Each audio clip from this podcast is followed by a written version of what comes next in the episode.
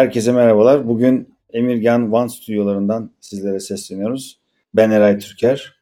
Ben Bora Özkent. Merhabalar. Boracığım selam. Ne haber Eray nasılsın? İyiyim sen nasılsın? Ya, çok şükür yaz geldi güzel oldu. Yaz geldi güzel oldu. Senin de tweetlerle ortalığı yaktığın bir döneme girdik. Bitcoin ve BlackRock ilişkisiyle ben bugün biraz bunun üzerinden konuşalım istiyorum. Tamam. Son bir haftadır yaklaşık bir 10 gündür aynı konuda farklı tweetler attın. Özellikle BlackRock'ın Bitcoin'e ETF'inin ETF başvurusu yapmasıyla ilgili. En son geçen bölümümüzde de zaten şeyi konuşmuştuk biliyorsun. Altcoin'ler, SEC'in Binance ve Coinbase'e olan ilişkisi, oraya bir saldırı başlatması falan. Bununla çok ilgili olduğunu düşündüğüm için hani biraz buradan giderim diyorum. Ama bunu böyle birazcık geniş yapalım. Gerekirse iki bölüm yapalım. Tamam. İlk bu konuşmamızda biraz daha böyle genişten alalım ve böyle kaliteli bir sohbet yapalım. Özellikle Bitcoin nedir? Para nedir? Bitcoin'in özelliği nedir? Amerika için özelliği nedir? Önemi nedir ve bir tehdit oluşturuyor mu? Ondan sonra da buradan işte dünya sistemi için ne anlama geliyor? İnsanlar için ne anlama geliyor? Oradan da biraz şeye gidelim. Son zamanlardaki gelişmelere. Bu konuda birazcık tepki de aldığını gördüm Twitter özellikle kripto camiası tarafından ya böyle şey olur mu falan diye. Birazcık böyle şeyden başlayalım mı? Ne diyorsun? Ya aslında o aldığım tepkilerin de Eray özü inanç sistemiyle ilgili. Yani para dediğin bir inanç. Biraz sonra sen bunun etimolojik kökeni hakkında lütfen bir şeyler söyle. Yani çünkü para işte money'nin nereye bağlandığı değil. imanla, inançla alakası konuşmak lazım. Yani kelime kökeninden zaten geliyor. Bitcoin maksimalistleri de Bitcoin'in en iyi para olduğuna inanan insanlar ve bu inancı yaymaya çalışan insanlar. Ben de onlardan bir tanesiyim biliyorsun çok uzun zamandır ve Bitcoin yatırımlarım var. Hiç satmadım Bitcoin. Buna defalarca dile getiriyorum. Ve inancın merkezinde de merkeziyetsizlik var. Yani bu para ilk defa tarihte merkezi bir devletin hakim olmayacağı para olacak diye inanarak yola çıktık. Daha sonra geliriz BlackRock konusuna. BlackRock'ın buna bir tehdit olduğunu düşünüyorum.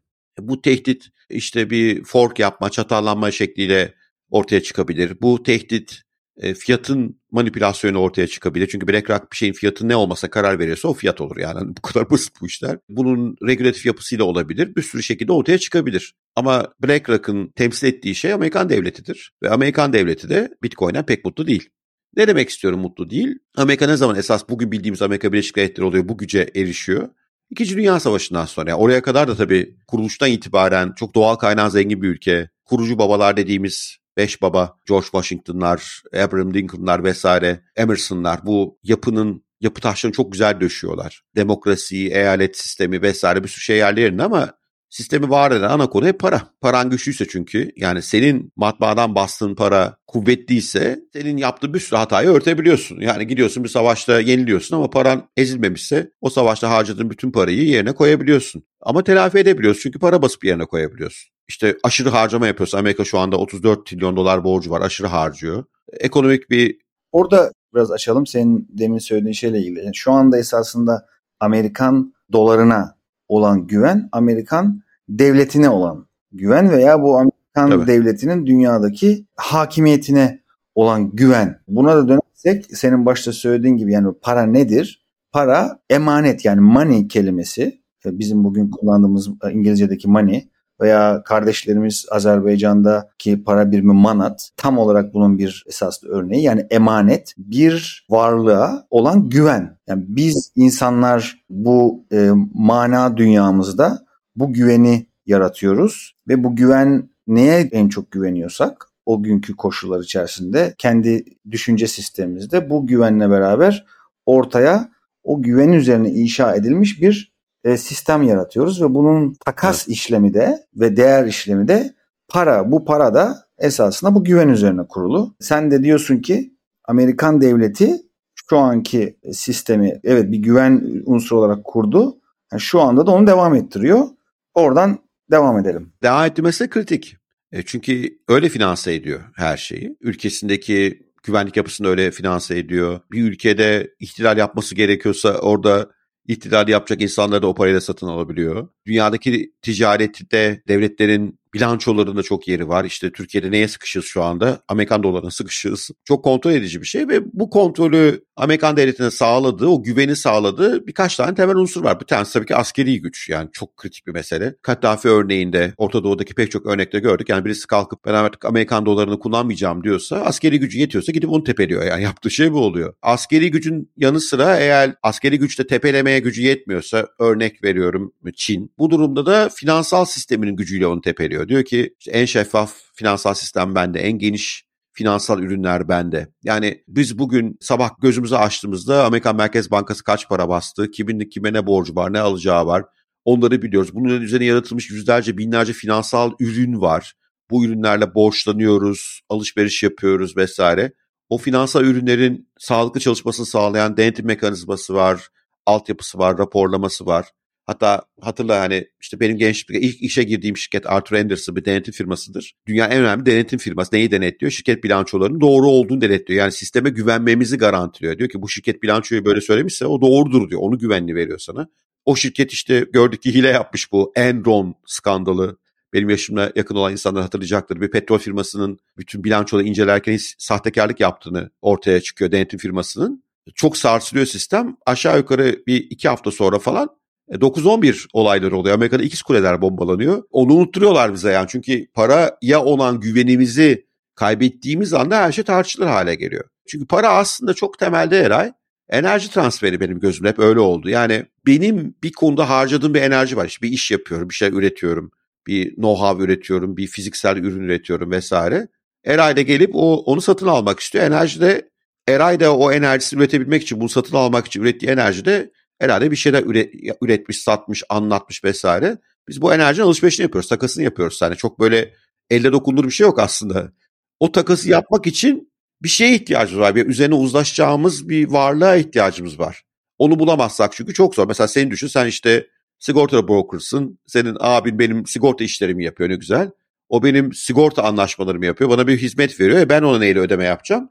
Ödeme yaptığım araca onun güvenmesi gerekiyor. Ben de ona gidip danışmanlık mı yapayım? Yani sürekli böyle alışveriş olmaz. Para bunu sağlayan şey aslında.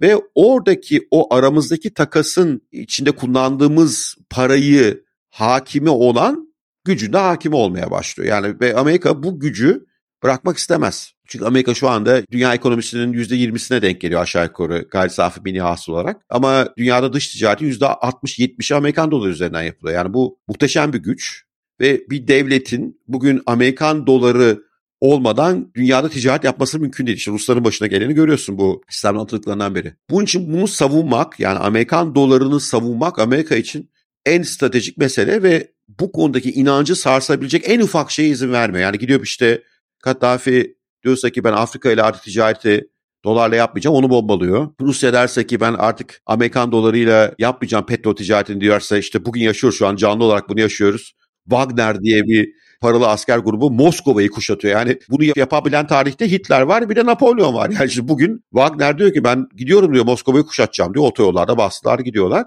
E, veyahut da buralardan saldıramazsa şey yapmaya çalışıyor. İşte uzlaşmaya çalışıyor. Mesela Hindistan'la Amerika'nın şu anda çok uzlaşmaya çalıştığını görüyoruz. Birlikte geleceği yaratacağız diyor. Veyahut da işte ticari ambargolar yapıyor. İşte Çin örneğinde olduğu gibi. Yani bir yerden e, bu paranın değerini en ufak çizecek şeye mutlaka müdahale ediyor. Yani Amerika'nın gücü bu ve bunun işte finansal sistemiyle, askeri gücüyle, lobisiyle, gizli operasyonlarıyla ne gelirse bunu yapması daha. Çünkü para bir inanç ve o inancımızın temelinde o parayı çıkaranın gücüne olan inancımız var. Bu işte demin anlattığım bir sürü güç faktörlerine bölünebilir. Finansal sistemi vesaire gibi. Bunu zedelenmemesi lazım. Ve adam denetim firmam benim hile yapmış. Bu benim para sistemimi sarsabilir dedikten sonra ister komplo teorisi dense ister başka bir şey bir anda ikiz kulelere bombalanıyor ve bütün dünya başka şey konuşmaya başlıyor. Oradan Afganistan'a saldırıyor vesaire. Çok büyük bir hikaye bu.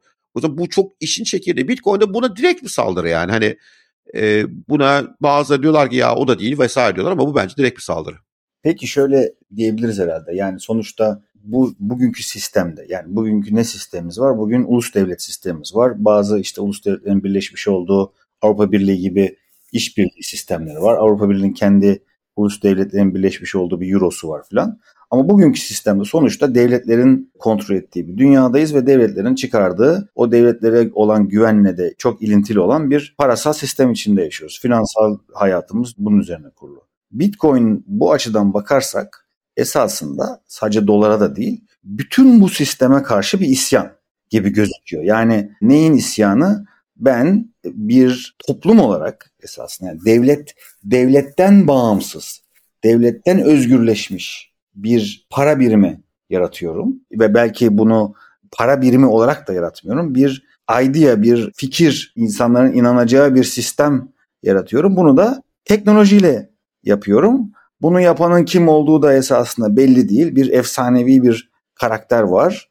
Satoshi olarak var mı yok mu belli değil falan. Yani bir çok büyük bir isyan ve bu isyanın da 2008 finansal krizinden sonra olağanüstü para basan Amerikan devletinin sonucu yani bu para basılmasının sonucu gibi düşünebiliriz ve uzun sürede bir 15-20 yıllık bir çalışma var. Şimdi bu açıdan bakarsak Öncesinde 40 yılı var Erayoş'un. Yani ta 40 yıl önceden başlıyor böyle bizim bir insanlara ait devletin karışamadığı, merkeziyetsiz, sistemi belli, şeffaf bir paramız olsun çabası 40 yıl. Orada biliyorsun Satoshi Nakamoto onun son sıkıntılarını çözüyor, teknolojik sıkıntılarını. Ya bu merkeziyetsiz derken herhalde şeyden de bahsetmek lazım. Yani merkeziyetsiz bizim Türkçe'de çok iyi bir kelime değil. Yani me- merkezi bir karar verme mekanizması olmayan bir yapı.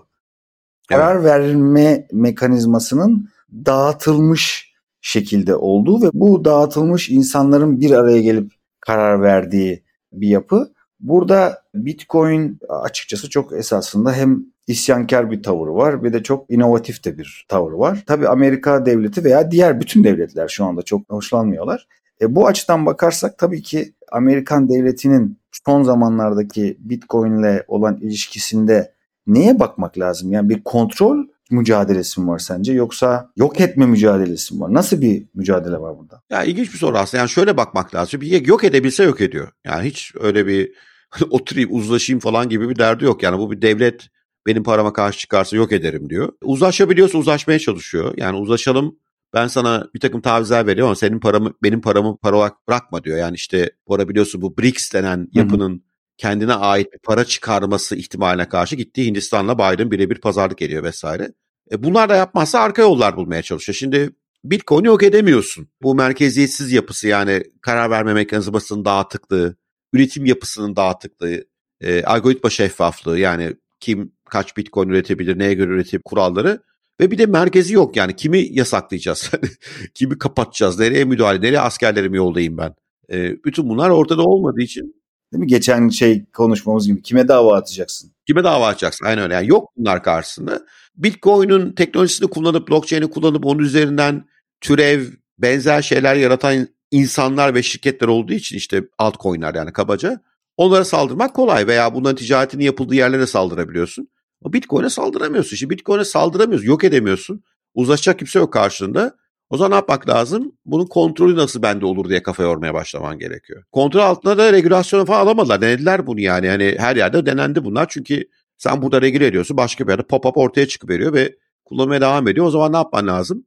Bunun değerine hakim olmaya başlaman gerekiyor. Yani Bitcoin'in parasal değerine ben hakim olursam, Bitcoin'in alım satım fiyatları üzerinde söz sahibi olabilirsem aslında bunu kontrol etmiş olurum. Çünkü bir şeyin fiyatını kontrol ediyorsan insanlar Aa, bunda da kontrol Amerika'da dediği anda bu Amerikan doları oluyor aslında. Mesela stable coin'lere neden saldırmıyor Amerika Birleşik Devletleri? Hatta bu hafta Powell dedi ki stable coin'ler yani Amerikan dolarına fixlenmiş değil mi? İşte USDC gibi, Tether gibi paraları. Powell dedi ki bunlar paraları bizim gözümüzde dedi. Çünkü herifi çok işine geliyor. Ya onda paraya da kendisi basmıyor. Biri çıkıyor digital bir şey yaratıyor. Amerikan dolarına sabitledim ben bunu diyor. Yani dünyaya daha güzel bir yayılım olabilir mi? Yani Merkez Bankası bilançoda büyütmeci uğraşmıyor. Amerikan parası o. Yani bugün stable coin dediğin şey senin American dollars yani bunları anlatabiliyor muyum? Çünkü ne sözü veriyor? Getir bana ben Amerikan doları vereceğim sana diyor. Onunla da uğraşmam böyle. Stable coin'ler dursun diyor. Altcoin'lere girişirim diyor ya da bana taviz vereceksiniz, bana rapor vereceksiniz diyor. Ben yöneteceğim siz diyor. Çünkü bir CEO'su var, patronu var vesaire. Bitcoin'e bunu yapamadığı için nasıl bir strateji izlesem diyor. Ve bence BlackRock bunun bir ürünü. Yani bugün demokratlar çok karşılar kriptoya ve benim tahminim demokratlar başta olduğu sürece BlackRock'un o Bitcoin ETF'i, spot ETF'ini kabul edilmesi zor bir yol. Ama demokratlar bugün var, yarın cumhuriyetçiler var. Bu bir yola girdi artık. Ve nasıl bir yolsa Eray, yani BlackRock'ın başvurusundan sonra arka arkaya yağmur gibi Bitcoin spot ETF'leri geliyor. Ve daha evvel Amerikan Sermaye Piyasası Kurulu hepsini reddetmişken bu sefer hep bir ağızdan BlackRock yaptıysa bu başvuru kabul olur deniyor. E bu kabul olursa öbürleri de kabul. Mesela ilk kabule, ilk ikinci başvuru kimden geldi BlackRock'tan sonra? E, Fidelity'den geldi. Fidelity ne? Yine BlackRock gibi bir işte yatırım yönetim şirketi diyelim bir varlık yönetim şirketi. BlackRock 10 trilyon dolar, Fidelity herhalde 5 trilyon dolar. İkisinin ortak sahibi Vanguard, Vanguard'ın sahibi Rockefeller. Üçüncü başvuru Charles Schwab'dan geldi. Schwab'ın sahibi kim? Vanguard. Vanguard'ın sahibi kim? Rockefeller. Rockefeller ne? Rockefeller Amerikan Merkez Bankası'nın ortaklarından işte hani ben böyle Rockefeller, Rothschild falan bu konuda çok konuşmasam ama burada çok bariz bir hikaye var yani. O bariz hikayenin en önemli unsurlarından bir tanesi ve devlet burada diyor ki yani ben burada buna saldırmak yerine saldıracak bir yer bulamıyor. Çünkü yani eminim denetler de yok yani nereye saldıracaksın. Yasaklamasam desen nereye yasaklıyor? Sadece şunu yaptılar aslında oradan da kısmaya çalıştılar biliyorsun. Amerikan parasal sisteminden buraya para akışını durdurmaya çalıştılar. İşte Signature Bank'a el koydular. Yani Signature Bank, öbür adı unuttum şimdi Silicon Valley değil de bir tane daha vardı. Silver. Silvergate, Signature ve Silvergate. Yani temelde buraya para veren şirketler. Yani bunlar Amerikan geleneksel finans sistemi parçası. Ama hafta sonu sen Bitcoin almak istiyorum deyince bankadan parayı buraya kolay aktardığın yerler. Bak buna kapanalı beri Bitcoin'de hafta sonu hareket sıfır şu anda. Ya bugün düşünebiliyor musun? Yani bugün Rusya'da olan olaya bak Bitcoin sıfır kıpırdadı. Hiç kıpırdamadı. Ne düştü ne kalktı. Para girmiyor çünkü sisteme. Orayı kıstım diyor. Ondan sonra şeylere saldırdı. İşte Coinbase'e, Binance'e. Onları da aldım diyor kontrolümün altına. Onlar da kafalarına göre iş yapamayacaklar diyor. E şimdi nereye geldi sıra? İşte adım adım gidiyor yani. Bunu bir de değerini biz yönetelim diyor. E, ve kurallarını. Yani BlackRock'ın burada Bitcoin kurallarına müdahale etmeyeceğini düşünenler hayal görüyorlar. Rüyadır bu. Bunu forkla yapıp yapamayacağı ayrı bir konu. Yani bu konuda ben çok kapıştım. YouTube'da falan bana neler söylediler. Yani fork olmaz yöntemi zor olur ne bileyim ben hani yöntemi olur ama BlackRock bir şey giriyorsa bunun değerinin oluşuna karışır. Çünkü BlackRock girdiği her üründe market maker'dır. İnsanlar bunu anlatamıyorum. Ya temel market maker olur. Çünkü en büyük oyuncudur. Ve BlackRock buna çok uzun zamandır hazırlanmış. Önce gitmiş kripto madencilik şirketleri satın almış. Değil mi? Bir düşün. Marathon, Riot hepsi buna toplayıp gelmiş. Bitcoin madenciliğinin yapılmasında Eray iki teknoloji var. Bunlardan bir tanesi ASIC makineler bir de GPU tabanlı bilgisayarlar. GPU'ların sahibi Nvidia. Aç şimdi ortaklık listesine bak Nvidia'nın ortakları kim? BlackRock, Fidelity. Ya hissek bir adam her yerden bunu kapsaya kapsaya adım adım geliyor. Ve nasıl bir hazırlık yapmışlarsa BlackRock'ın başvurusundan sonra hem diğer şirketler başvuru sırasına giriyorlar bir de hemen kendi exchange'lerinin yani bu kriptonun alıp satılacağı Amerika devletiyle tam uyumlu Coinbase'den de daha uyumlu bir de exchange'de duyurdular. Kimler bunlar duyuranlar? İşin içinde bir diğer acayip dev Amerikan kuruluşu olan Citadel'i de alıp. Citadel kim? Citadel Amerikan borsalarında, hisse senedi borsalarında algoritmik ticaret yani bilgisayar tabanlı ticareti yapan şirket. Bu işin en büyüğü. Yani geçenlerde birisiyle bir röportaj yaptım Eray. Citadel işe başlayan yeni yazılım mühendislere 22 bin dolar maaş veriyor. Yeni mühendise. Yani dev bir şey de oradan. O da ortak ve bunlar dediler ki biz ya Coinbase falan değilmiş biz kendi pazarımıza yaratıyoruz dediler. Hani insan alıp satacağı. Şimdi bugün duyuyoruz daha bugün haberler çıktı. BlackRock diyor ki e ben diyor bunda kimin bitcoin alıp sattığını bilmek isterim diyor. KYC deniyor ya işte kişinin tanımlamasıyla ilgili. Kontrol altında diyor yani bunun forkla dener, onunla dener. Amerika, Amerika çok pragmatik devlettir. Yani öyle ideolojiyle davranmaz. Ben kontu elimde tutayım da ihtilal olur, fork olur.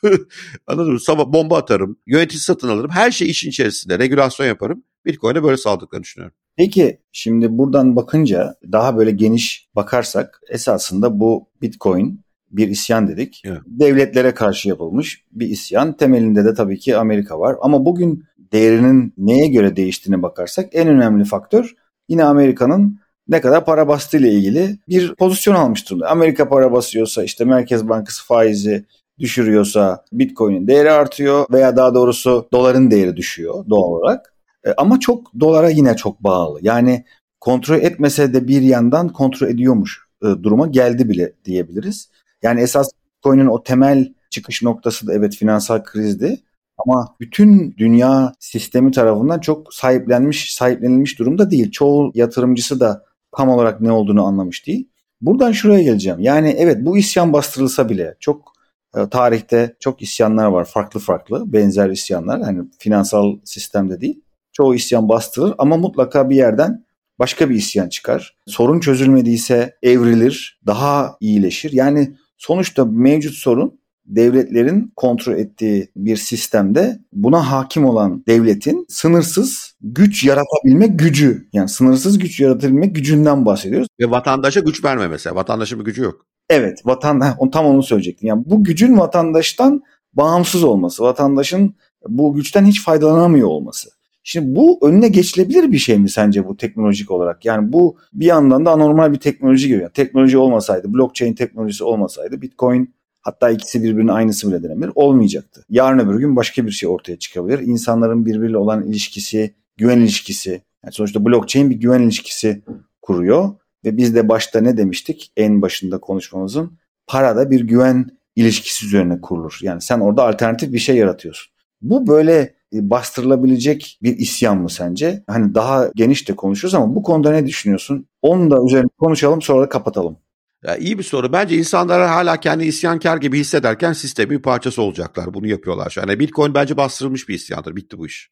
Bana sorar. Yani BlackRock hikayesi biterse ve o işte BlackRock'ın öngördüğü şeyler yerine gelirse Bitcoin isyanı bastırılmıştır. Çünkü şimdi bunu şöyle bakman lazım. 19 milyon Bitcoin şu ana kadar gelmiş. Zaten basılacak 2 milyon Bitcoin var geriye.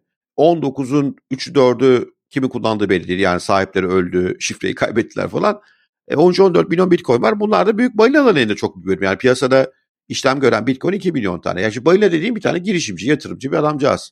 Amerika ile mi savaşacak yani? Bu hiç inanmıyorum ben bu işe. Yani o yüzden bence bu isyanı bastırdılar. İleride teknoloji başka bir isyan çıkarabilir. Onu bilemem. Ama hem Bitcoin hem onun türevi olan altcoin'ler isyanı bastırmak üzereler ve onun dolara denomine Amerikan finansal sisteminde saklanan, korunan, işlem yapabildiğin BlackRock ile Fidelity ile altın gibi bir şeye dönüştü. Yani hani işte alt, ben altın fanatiği hiç olmadım. Altın fanatikleri hep ne derler? Ben işte altından bir şey olmaz derim zaman zaman Twitter'da. Hemen üşürler işte altın Allah'ın parası derler. Altın şöyle böyle. Ederim altın fiyatı hiç kıpırdamamış abi. Yani bir şey oldu yok bundan. Yani enflasyon yenilen bir şeyden bahsediyoruz. E çünkü Amerikan devleti kağıt döndü altına yani altın tabanlı finansal türev ürünler var. Bunda fiyat yönetiyor diyorlardı. Ve bunu söylüyorlar yani. En çok söyledikleri şey budur. Altın çok daha yüksek olduğunda işte Amerika müdahale ediyor. E Bitcoin kağıda dönüyor şu anda. Ve bak bugün Eray ya Cuma günü Amerika'da aslında bir Bitcoin ETF'i yürürlüğe girdi. Ne bu biliyor musun? Daha evvel vadeli opsiyonlar üzerinden Bitcoin ETF'i vardı bir tane devreye giren Bitlo.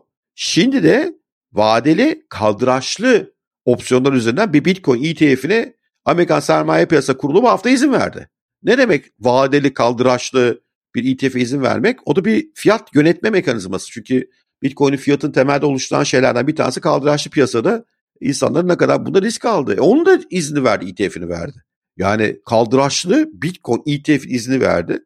Bunu fiyatı kontrol altına. Fiyatı kontrol altına alınca abi e, çoğu insan elinde sonunda parayla konuşuyor. Ve beni burada en çok kızdıran şu oldu Eray. Bitcoin maksimalistlerinin buna karşı çıkması lazım. Yani başaramayabiliriz karşı çıkmaya ama teorik olarak en azından BlackRock'ın ne işi var kardeşim bunu ya dememiz lazım.